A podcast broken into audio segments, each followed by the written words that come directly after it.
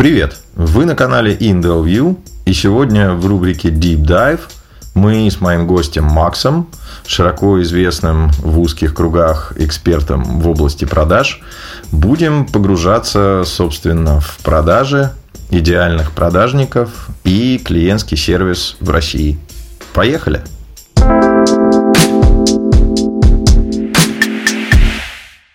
Макс, э, привет. Расскажи, сколько ты в продажах суммарно? Да, добрый день, добрый день. Да, по сути, всю жизнь. По сути, всю жизнь, вся моя карьера, она, а, если оглядываться вот с текущего момента, она была связана с продажами. Вот, в той или иной степени, потому что даже на тех работах, где а, мне не входило в мои обязанности, не менялась продажа, я все равно их участвовал. А поподробнее, пару-тройку кейсов самых ярких. А, ну, например, я выполняю какие-нибудь работы, даже работая в, в качестве обычного исполнителя, да, когда за меня уже все сделано, мне нужно было просто приехать э, к заказчику, выполнить работу, я понимал, что э, есть огромная э, почва для дальнейших продаж, для кросс-продаж. Продукт нашей компании, наши продажники все всегда заваливали. Хорошо. Что отличает успешного продажника от говнопродажника?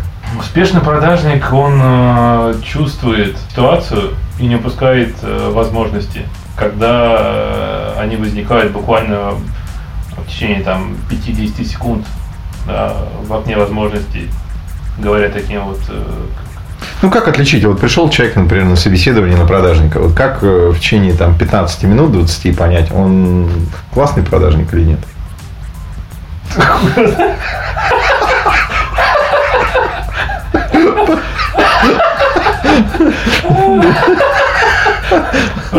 Вот как, как ни странно, в HR продажах я еще не работал, в HR покупках, наверное, да, если говорить правильнее, когда мне нужно было покупать. А, но, наверное, самое лучшее было какие-то ему предоставить э, возможности вот буквально э, поработать просто один день в продаже, непосредственно в той сфере, и будет сразу все понятно. Ну, такое все-таки для тест-драйва, до тест-драйва еще тоже надо дойти. Ну, вот, условно да, говоря, да. вот 10 человек, э, они на собеседовании, допустим, групповое собеседование, вот, э, вот они сидят, вот какие, как ты будешь выбирать продажников? Вот как? Вот сидят 10 человек. Ну, говоря простым языком, а, у меня даже в процессе беседы с этим человеком не должно быть чувства дискомфорта. Первое, самое главное, субъективное мое ощущение, я не знаю, откуда у меня, Просто насколько человек э, по первому взгляду э, симпатичен, насколько с ним хочется заговорить. Потому что есть люди, с которыми вот, ну, вообще не хочется говорить. И внешне, и по одежде, и по выражению лица. Вот, это самое главное. Так. Второе, то, как они заходят, как они здороваются.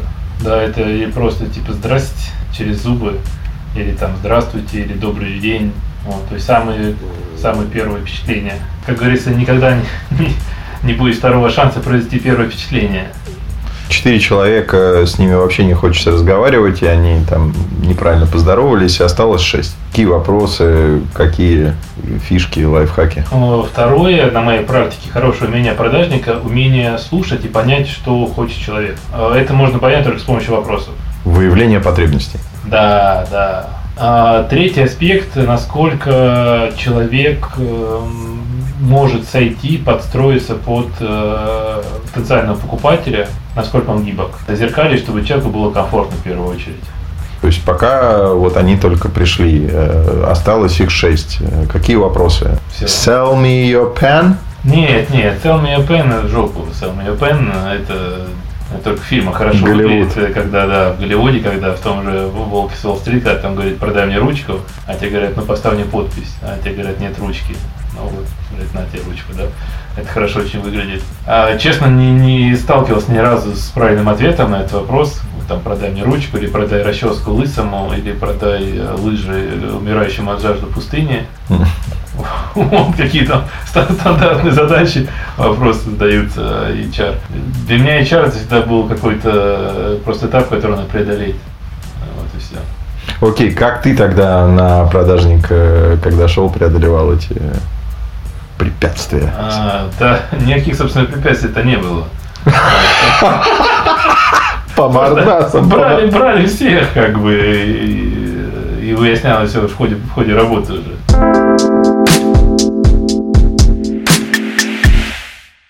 Ну, какой-то кейс можешь рассказать, когда, например, тебя какой-то продажник э, очень впечатлил? Да, наверное, наверное, нет. Ну, можешь про себя рассказать? Наверное, нет. Наверное, нет.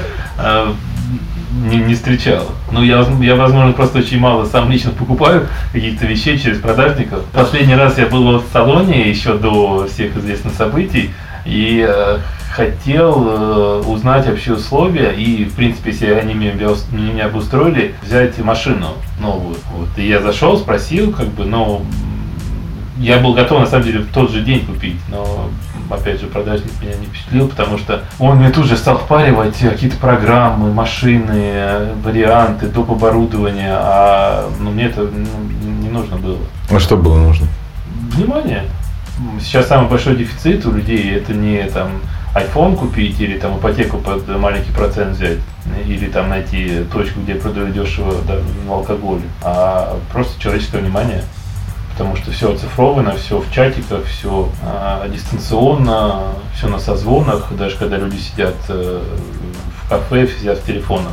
А у человека в нем под природу заложена социализация, общение, и вот этого не хватает. И когда ты приходишь и э, даешь это человеку, он уже как бы настроен на покупку.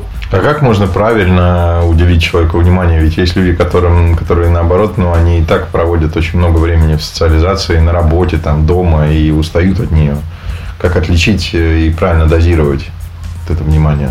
чтобы они не было излишне Зависит навязчивым. от ситуации, когда человек приходит купить, не зная сам, что он хочет, или когда у него уже сформировалось э, мнение насчет того, что он хочет купить, и он приходит буквально просто найти какие-то наиболее выгодные варианты. То есть, условно говоря, один, один вариант человек приходит купить э, путевку туристическую, и у него вообще он не очень представляет, э, что это будет. У него есть примерное понимание, что это должно быть море, пляж, бесплатный алкоголь, и вот все включено. Чтобы был и перелет, и трансфер, и отель, и желательно все экскурсии. И другой вариант, например, когда человек приходит в салон конкретной марки, и у него уже есть мнение, он хочет именно конкретную машину, примерно, да, и он только не знает, какую комплектацию взять. Взять ее там в кредит на 3 года или на 5, или на 10, или там взять другую марку, или какие доп допники заказать.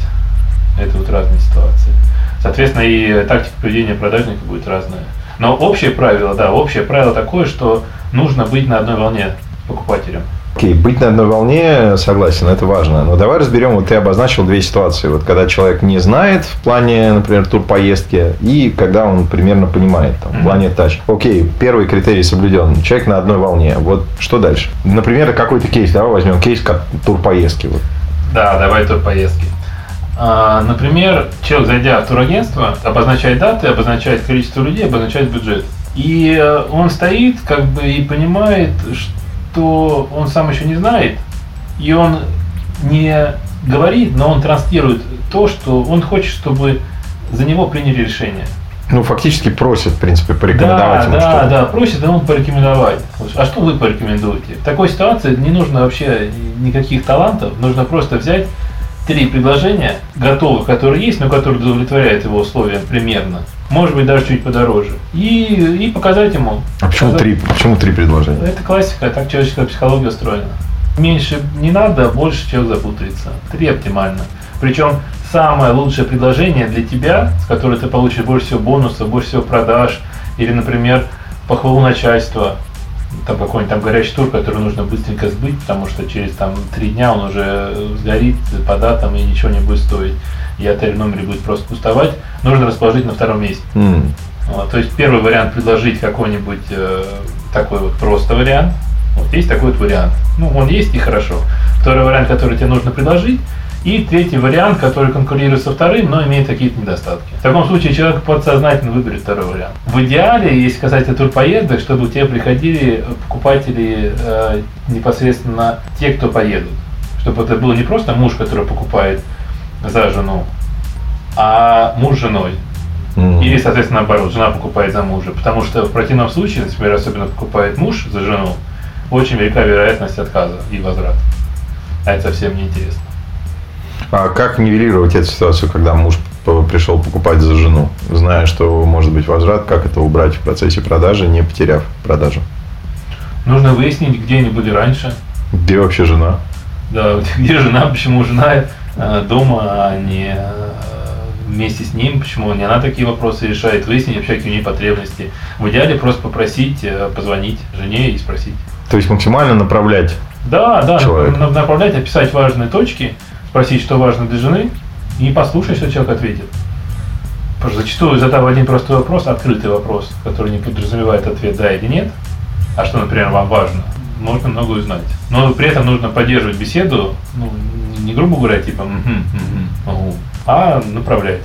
Опять же, по типу а, не спрашивать, вы поедете или нет, а вы предпочитаете Турцию или Египет, да? Когда человек говорит, например, мне, у меня ребенок, ты спрашиваешь, ребенку важны э, водные горки или ребенок любит на пляже купаться, строить песчаные замки? М. Схема работы всегда, главное соблюдать. каких-то кейсов, я так понимаю, которые, не, которые вы впечатлили, их нет в продажах за последние несколько лет, за последний год. слишком все ориентированы в России на конечный результат. И э, только начались титры, начало фильма, мне тут же показывают концовку. А завязка сюжета, генеральная линия, развязка, это все пропускается. Хотя это есть сама суть фильма, сама суть продаж. Можно какой-то пример поконкретнее? Э, Да, вы, например, каким-то образом э, решили, э, помимо того, что заботитесь о своей машине, меняете в ней амортизаторы, там масло каждые 5000, м, салон чистите, и решили заняться собой, своим организмом, потому что машину можно купить новую, а организм все-таки нам дан вот, э, сказать, один раз, ну, в этой инкарнации, если мы говорим. И вы решили посетить фитнес-клуб. Ну вот, да, вот так казалось, казалось, что их в Москве много, и, в принципе, разного уровня. Э, Вы пришли и взяли, например, на пару недель э, демонс- ну, демо, демо-вариант. Тест-драйв, да, многие клубы такой предлагают, за умеренную плату можно попробовать. Вы посетили. Последний день он звонит вам такой продажник, говорит, ну там, что, Макс, вот вы ходили, да, я смотрю, э, как вам видится дальнейшее развитие, да, будете приходить или не будете ходить? И вы говорите, слушайте, давайте я приду и, и на месте решим, вот последний день будет там. Имел, так сказать, э, опыт, опыт такого посещения, и э, придя после занятия к продажнику, продажник, я надеялся, что меня спросит там, а как вам понравился клуб, например, да, хотели ли вы там какие-то тренажеры, там, или баню, или там бассейн, или какие-то групповые занятия, которые у нас есть. Ну, на что мне продажник просто достал какую-то листовочку и написал две цены за полгода и за год. И сказал, думайте, до свидания. Вот.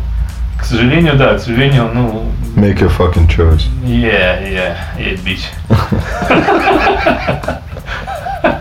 Да, и то есть я, в принципе, э, очень порадовался, что есть такой фитнес-клуб такого уровня. Мне, в принципе, все понравилось, очень хороший фитнес-клуб, но я не был готов принять решение, и я был в такой ситуации, когда, ну, мне просто нужно было показать, что, парень, вот э, у нас есть, помимо того, где ты ходил, у нас еще есть это, это и это. И вот эта сумма, да, она как бы, ну, совсем небольшая, она, если разбить по месяцам, будет небольшой. Ну, стандартный, стандартный прием продажника, разбить просто на периоды. На месяц, на недели, спросить там, а курите ли вы, или там, вы там, или посещаете Макдональдс и сравнить суммы. Там, вы тратите в месяц, например, там 5000 на сигареты или на Биг Маки, Царство им небесное, и э, сравнить с этой суммой и понять, что она, в принципе, адекватная, потому что и 50 тысяч, как бы это много, а, например, 4 тысячи в месяц это немного совершенно, а 1000 рублей в неделю это вообще ни о чем. Вот. Ну, вообще стандартные типовые приемы, но даже они не были применены, хотя весь остальной э, персонал клуба был очень приветливый, все старались, все помогали. Ну, а почему же это не перевесило все-таки? Ну, почему ты э, не подошел и не сказал, слушай, ну, ты, конечно, совсем не умеешь продавать, э, позови там кого-нибудь другого. На тот момент просто у меня не было, не было никакого желания, вот, потому что я в России научился абстрагироваться от, вот, от продажных отделов продаж, от продажника водителя. Продажных отделов продаж. Да, в России я научился абстрагироваться да, от э, вот таких вот продажников и смотреть непосредственно на товары и услуги, которые я получу. Ну, ты же говоришь, что тебя устроило все, что Да, был да, классный. меня все устроило. То есть, ну, ты от этого абстрагировался. Я, Ты, в принципе, его абстрагировал. я, я, я абстрагировался от э, продажников. От, Ну, а ты от почему ты не сожа- От негативной порции, которую получил от продажников. Ну, а почему ты не сосредоточился на, вот, ну, на клубе, какой он классный? Я еще не принял решение, мне нужно было помочь его принять. К тому же, к тому же, банально оказалось, что в этом клубе есть скидки определенным э, людям в определенном положении. Семья, например, парень с девушкой могут купить э, со скидкой две карты. М, Если они любят друг друга. Да, долго и часто. В этом клубе. Э, Если, например, ты работаешь где-то, например, там э, участник там э, во- военных действий, военнослужащий, да, все для этого скидки, но меня, меня не спросили об этом, то есть я, я бы и ответил бы. Что ты не участник, не никого не любишь. Может быть, я оказался бы, да, вот, э, любящим участником, да. Но нет. Вот. Просто потом я узнал, что, оказывается, существенные скидки есть, и я по ним попадал. Грубо говоря, я мог это купить карту не за 50 тысяч, а за 35. Опа. Вот так вот, да. Но как, как я могу об этом узнать? Я же не буду шерстить, там как-то узнавать, тем более нигде об этом информации нет. Это подпольный клуб? Да нет, это официальный клуб. Но вот мне, мне жалко, что люди, которые создавали этот, клуб, эту сеть клубов, они все делали правильно, а какой-то человек, который продает, он все запарывает. Слушай, а вот это, кстати, интересный кейс. И мне кажется, он для бизнеса очень частый и показательный кейс. Допустим, все, вот как ты говоришь, люди все сделали правильно, они вложились в здание, в оборудование, в ремонт, э, по идее, даже в персонал. Приветливый персонал. И... Приветливый, уточню, приветливый персонал спортивный, а унылые лица на ресепшн и неумелые продажники, они, они есть. Вот, вот, вот. э, давай как раз вот разберем. Мне кажется, это очень частая ситуация. А как вот так получается, что вроде бы, то есть люди, э, они вряд ли разбираются там в, спортивных э, каких-то тренажерах или в, в ремонте, в дизайне зданий. То есть у них отлично с интерьером, с экстерьером, с оборудованием, э, вроде как даже частично с персоналом, а вдруг вот, ну, получается, что с обслуживающим персоналом какой-то вот всегда просаживается. С чем это связано? Как можно, почему не уделяется внимание вот э, в первую очередь тем людям, которые как раз тебе клиентов и приводят? И причем это не только в фитнесе, это сплошь и рядом. Как можно так не досматривать? И, то есть можно ли это считать недосмотром или некомпетентным? Ну, то есть всегда можно сказать, ну, я в этом ничего не понимаю. Но вряд ли люди, которые там делали фитнес, понимают в дизайне, например. Ну, не всегда это не очевидно. Но, тем не менее, очень классный дизайн, например, там, здания, э, интерьера. То есть понятно, что люди заказали проект, и им это сделали. Они в этом не обязательно разбираться. Они вряд ли, наверное, разбираются в продажах. Это тоже простительно. Но почему не озадачиться вопросом подобрать э, продажников классных? Хороший вопрос. Я думаю, что внутренние ценности э, людей, которые все организовывали, владельцев, они не выходят за рамки вот э, хорошего ремонта. То есть в их системе ценностей, но это мое предположение на основании вот того, что я вижу во многих сферах, это хорошая видимость, да, хорошие материальные условия плюс деньги. Цена плюс материальная база. А непосредственно человеческое общение, да, о котором я говорил в самом начале, человеческое внимание упускается. Для них, для них самих ва- важны деньги в первую очередь. И поэтому они делают акцент на лучший товар за лучшие деньги. То есть они смотрят э, конкурентов, я надеюсь, что смотрят, и они говорят, так, значит, у нас есть бассейн, а, значит, тренажеры, а, баня, плюс там, а, скажем, спа определенного уровня, да, скажем, сотрудники там имеют там КМС. А мы за это предлагаем безлимитное посещение, там, скажем, за 50 тысяч в год. Конкуренты за 60. Все, люди должны идти к нам. Я думаю, они таким образом рассуждают, но это уже сейчас не работает. Это работает э, относительно простых товаров, но люди, которые посещают фитнес-клуб за 50 тысяч в год, у них уже другие критерии для покупки. Атмосфера. Качество персонала, атмосфера.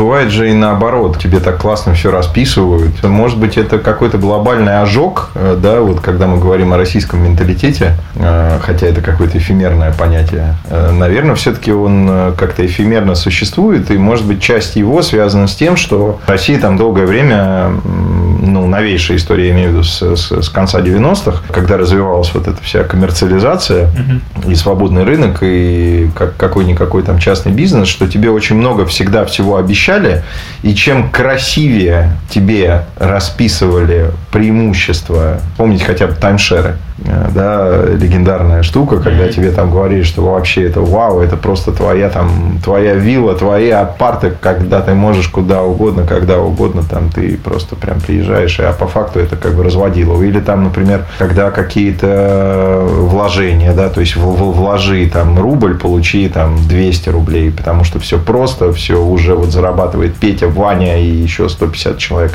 Вот это какая-то скупость на описание преимуществ и э, что типа вот мы сделали классный товар, мы сделали классную услугу, у нас классное здание, классный зал, классное оборудование и как бы хороший ценник. И как бы вот базовые принципы, да, базовые принципы соблюдены, ну как бы хочешь покупай. Не связано ли это с э, тем, что вот очень сильно люди обжигались, да, и какая-то генетическая память? Ну, сейчас уже поколение сменилось, во-первых. 90-го года рождения и позже, они как таковые, вот эти вот суровые 90-е легендарные, да, которые показывают в сериалах, они их не застали. Они были маленькие, они ходили в садик, в школу, а их достали э, эти проблемы их родители. И они, у них никакой генетической памяти в этом нету. Они не обжигались на Мавроде, э, на МММ, да, соответственно. Они на таймшерах э, тоже по большей части нет, не обжигались. Здесь имелось в виду, что человек, который уже попробовал две недели фитнес-клуб, он ему понравился. Ну, ты мог бы сказать, мне у вас очень понравился. Я даю возможность людям показать себя. Это уже у меня профдеформация. Одна из профдеформаций. Ну, то есть, по факту, то есть, такого стремления купить-то у тебя и не было. Мне понравилось э, в фитнес-клубе, но именно стремления не было. Это как раз и отличает настоящего продажника, что даже в отсутствии стремления приобрести, оно появляется в процессе разговора.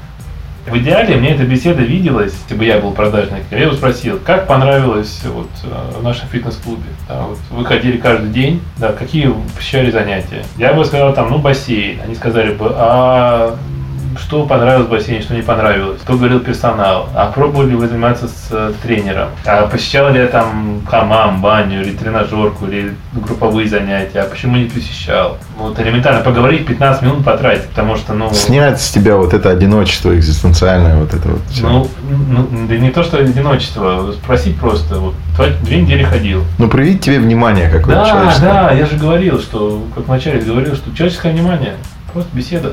А почему она отсутствует? Ну вот смотри, слушай, ну вот эти люди, владельцы, да, они же как-то заработали где-то, окей, не заработали, они нашли где-то достаточно много денег. То есть явно люди, э, ну они как-то социализированы. Почему не уделяют, почему они не уделяют внимания вот базовым каким-то вещам, как клиентский сервис? Они не считают это важным. Они не считают это важным в том, что, ну, видимо, они так воспитывались, в их семье так происходило, что самое главное это цены и товар.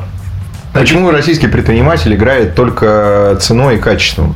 Это на самом деле действительно, мне кажется, тема целого исследования то мы э, с продаж э, немножко так перешли на... Начинаем касаться клиентского сервиса. Ну, и все это, естественно, связано, да, потому что это клиент. Но почему такой провал в клиентском сервисе? Почему а, люди делают уже очень классное качество? А, они стараются там промониторить рынок насчет цены и предложить лучшее качество за меньшие деньги.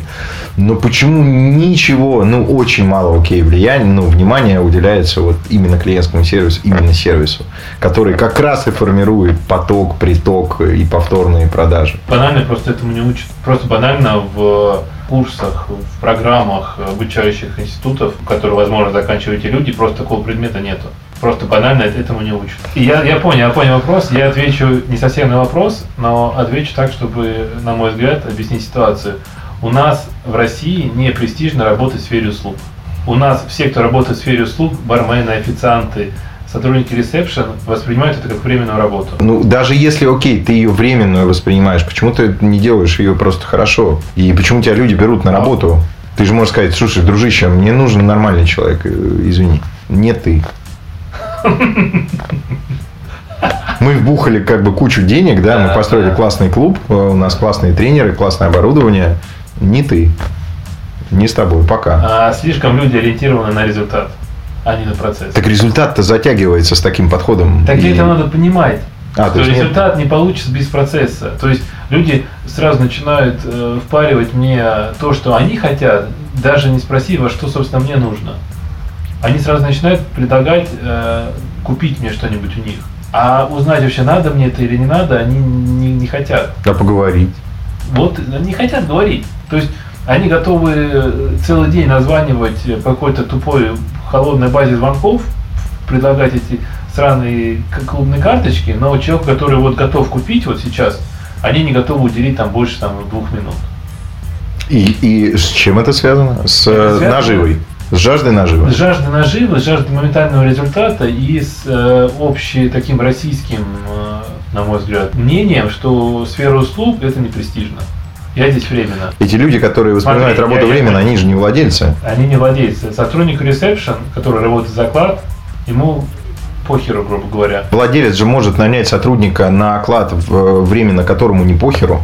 Он же может из 100 владелец, человек... Владелец не будет э, платить э, много денег э, не сотруднику будет. ресепшена, да.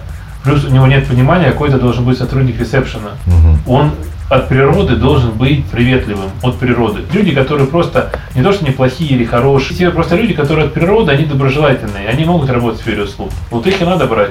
Он не то что глупый или умный, он просто не, не, не должен там работать. Вообще нет понимания, что ну, такое доброжелательность, что такое клиентский сервис. Я не то что считаю, делаю такой вывод, что у владельцев а, нет понимания, что это важно, я скажу так. Хорошо, принцип пяти почему? Почему они считают, что это не важно?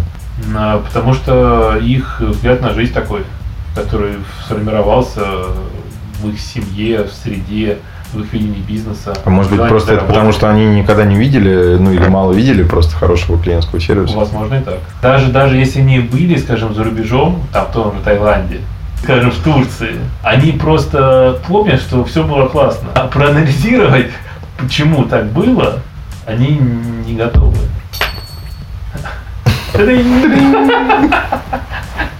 Они, они, да, они не готовы проанализировать. То есть здесь, наверное... А почему они не готовы проанализировать? А, потому что они не знают, что так можно сделать. Слушай, может это действительно непонимание? То есть, если люди, ну они же вложились, например, в э, обучающий персонал, значит, они понимают, что это, ну, это важно. Но они взяли готовых. Они посмотрели, есть КМС, есть там спортивная форма. Но при этом, как человек хамит, ругается матом и... Ну, он не хамит, не ругается матом, он просто, ну, просто общается. Идеальный ресепшн фитнес-клуба. Идеальный ресепшн для фитнес-клуба должен выглядеть следующим образом.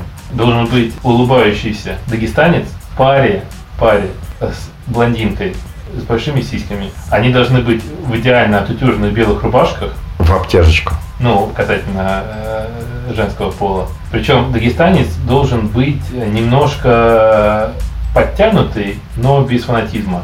А почему дагестанец обязательно? Ну, просто, просто мне так кажется. У них как-то от природы вот... Абхазец или может Абхазец, дагестанец, ну, я условно назвал, у них как-то от природы вот доброжелательность есть. Mm. То есть они тебя подняли голову, они улыбнулись. У То нас... есть это кавказское вот это вот да, э, да, гостеприимство. вот это гостеприимство, которое как бы на самом деле есть или нет, ну, приветливость приветливость. То есть человек, который заходит, он как бы он видит, то ему здесь рады. По-моему, он видит то, что на входе приветливый кавказец, у которого все в порядке с девушкой. Нет? Так это, это так и должно быть. То есть он должен быть готов. Так а у него-то все не в порядке в жизни. Ну, у того человека, который пришел в фитнес-клуб, значит, Ему у него... есть чем стремиться. А вот оно. Чего. Понимаешь, мы сейчас говорим о тех людях, которые сомневаются, идти в фитнес-клуб или нет. Те качи, которые хотят ходить в фитнес-клуб, или те девушки, которые хотят потянутую жопу, они и так будут ходить. Mm. Они и так уже знают все фитнес-клубы в какой-то территориальной доступности, куда им удобно ездить. И они просто выберут его, этот фитнес-клуб именно потому, что там хороший уровень э, такой материальной обстановки. Слушай, ну тут опять вопрос, э, да, должен ли ресепшн транслировать успешность, да, и вот этот результат я же сказал, что он не должен быть качком. Он должен быть обычным парнем. Слушай, ну обычный парень уже с такой девчонкой, это уже значит все сложилось у него в жизни, нет? Ну, уже это коллега по работе. Ну, коллега по работе. Ну, ты-то заходишь на ресепшн, ты не знаешь, это коллега, там, шмалега. Так это наоборот хорошо, это всегда есть повод э, для размышлений. Ну, так он может и развернуться и пойти домой думать. Знаешь. Да не пойдет. Это откуда сейчас утверждение из опыта? Просто я так считаю. А.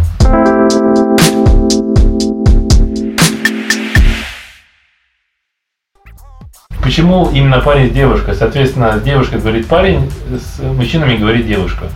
И это просто классика жанра. Проще разговаривать с противоположным полом. Ну, это меня не касается. Не будем, о, не будем о личном, Макс.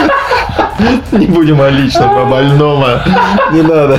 Сегодня мы не будем наступать на мозоли. Ну, хорошо, окей, но ресепшн мы прошли. Это, нач... да, это, это только начало. Это так. только начало. А идеальный продажник э, в фитнес-клубе? Разделим а, людей, которые уже хотят что-то, которые уже у них сформирован спрос, всем мил не будешь. Но здесь можно просто взять модель Макдональдса. Когда ты подходишь к кассе, и вне зависимости ты смотришь на то, как кто-то там готовит э, картошку, или ты смотришь на меню. Тебе подходит кассир и говорит, здравствуйте, свободная касса. Как должен выглядеть идеальный отдел продаж э, фитнес-клуба? Там должны быть люди, которые пытаются вообще понять, э, для чего этот человек пришел в фитнес-клуб. Тоже парень-девушка? Ну, в идеале, да. Доброжелательные. Естественно. Нет, то, что они должны быть доброжелательными, то, что они должны уметь выслушать, не должны сразу впаривать какие-то карты. Они должны просто, просто наслаждаться процессом. Mm. Ты должен быть энтузиаст. Здесь я вижу зависимость. То, что не понимая э, главных точек, да, не понимая акцентов, э, что важен ресепшн, важны классные продажники, люди э, как раз и не обеспечивают хороший денежный поток вот в эти отделы. В то время как, например, Женя Чваркин, у него четко совершенно 60% прибыли – это фонд, то есть фонд оплаты труда да, для продажников. То есть он понимает, что те люди, которые ему приносят деньги, они должны и, то есть могут и должны зарабатывать очень хорошие деньги. И он не жмотится платить им потому что он понимает, что в результате их классного труда зарабатывает его бизнес в целом. От классного человеческого общения, от классных продаж, от классного ресепшена, от классного сервиса, что называется. Согласен. Ну, Женя Четваркин, он от природы э, таланты в этой сфере таким не родился, скажем так, он каким-то образом таким стал, да, в результате там полученного воспитания, какого-то мира, миропонимания такого. Он притягивает вокруг себя, вот создает такую атмосферу вот правильных людей в нужном месте. И модель известна, в общем-то, да, парень э, из России, э, успешный. Почему никто не изучает этот опыт? Люди слышат то, что хотят слышать. Они, они смотрят в первую очередь на его бизнес, на его доходность, Конечно, успешно, но они не смотрят, как, каким образом он достиг этого. Давай вернемся к продажам. Ну, есть у тебя какой-то успешный кейс? Может, он за рубежом был, когда тебе прям, ну, было вау, что ты вот прям купил и купил с удовольствием. Те же самые банальные гиды в Турции, которые там на следующий день после прилета, после заселения в отеле предлагают разные э, программы экскурсии, посещения. Слушай, ну там же тоже все зависит, там такие гиды есть. Да, да, естественно, были много, было много гидов. Один гид был прям вот э, то, что надо, он прям все рассказал, показал и честно э, сказал, что важно, сказал и о плюсах, и о минусах. Mm. Я не могу сказать, что он где-то соврал. А другой гид, он говорил только о плюсах, а по факту оказалось э, то, что он предложил, полное говно. Mm. Вот. Ну, это личное субъективное мнение, правильно? Нет, это было мнение еще 10 других людей, которые вместе со мной mm. воспользовались услугами вот, гида, который был не до конца правдив. Важно понимать, что не надо продать товар во что бы то ни стало. А что важно? Важно понять, чтобы люди, э, когда ушли, они остались довольны, даже не купив ничего. Баланс продаж, KPI и удовлетворенности продажника. Успешный кейс, давай так уточним критерии, это когда я купил какой-то товар, и у меня осталось чувство, что я как бы немножко обманул продавца. Ты взял дешевле рынка или что? Ну, например, да. Что такое э, успешная продажа? Важно понимать, что в продаже, как таковые продажи, не главное. Продать во что бы то ни стало. Важно, чтобы было чувство удовлетворения. И у а... продажника, и у покупателя. А чего оно возникает? Оно возникает от того, что я должен быть удовлетворен на, продолж... на протяжении всего периода использования товара или услуги. То есть даже, грубо говоря, купив холодильник, я должен открывать его и вспоминать, что как я его хорошо купил. Но это все очень легко обесценивается, если ты сходишь к соседу, увидишь у него такой же холодильник и скажешь, и он скажет, что он купил его через полгода по цене в два раза ниже. И вся твоя удовлетворенность, она как бы отсосет. А, она уйдет. Отсосет и уйдет. Да, да, да, да.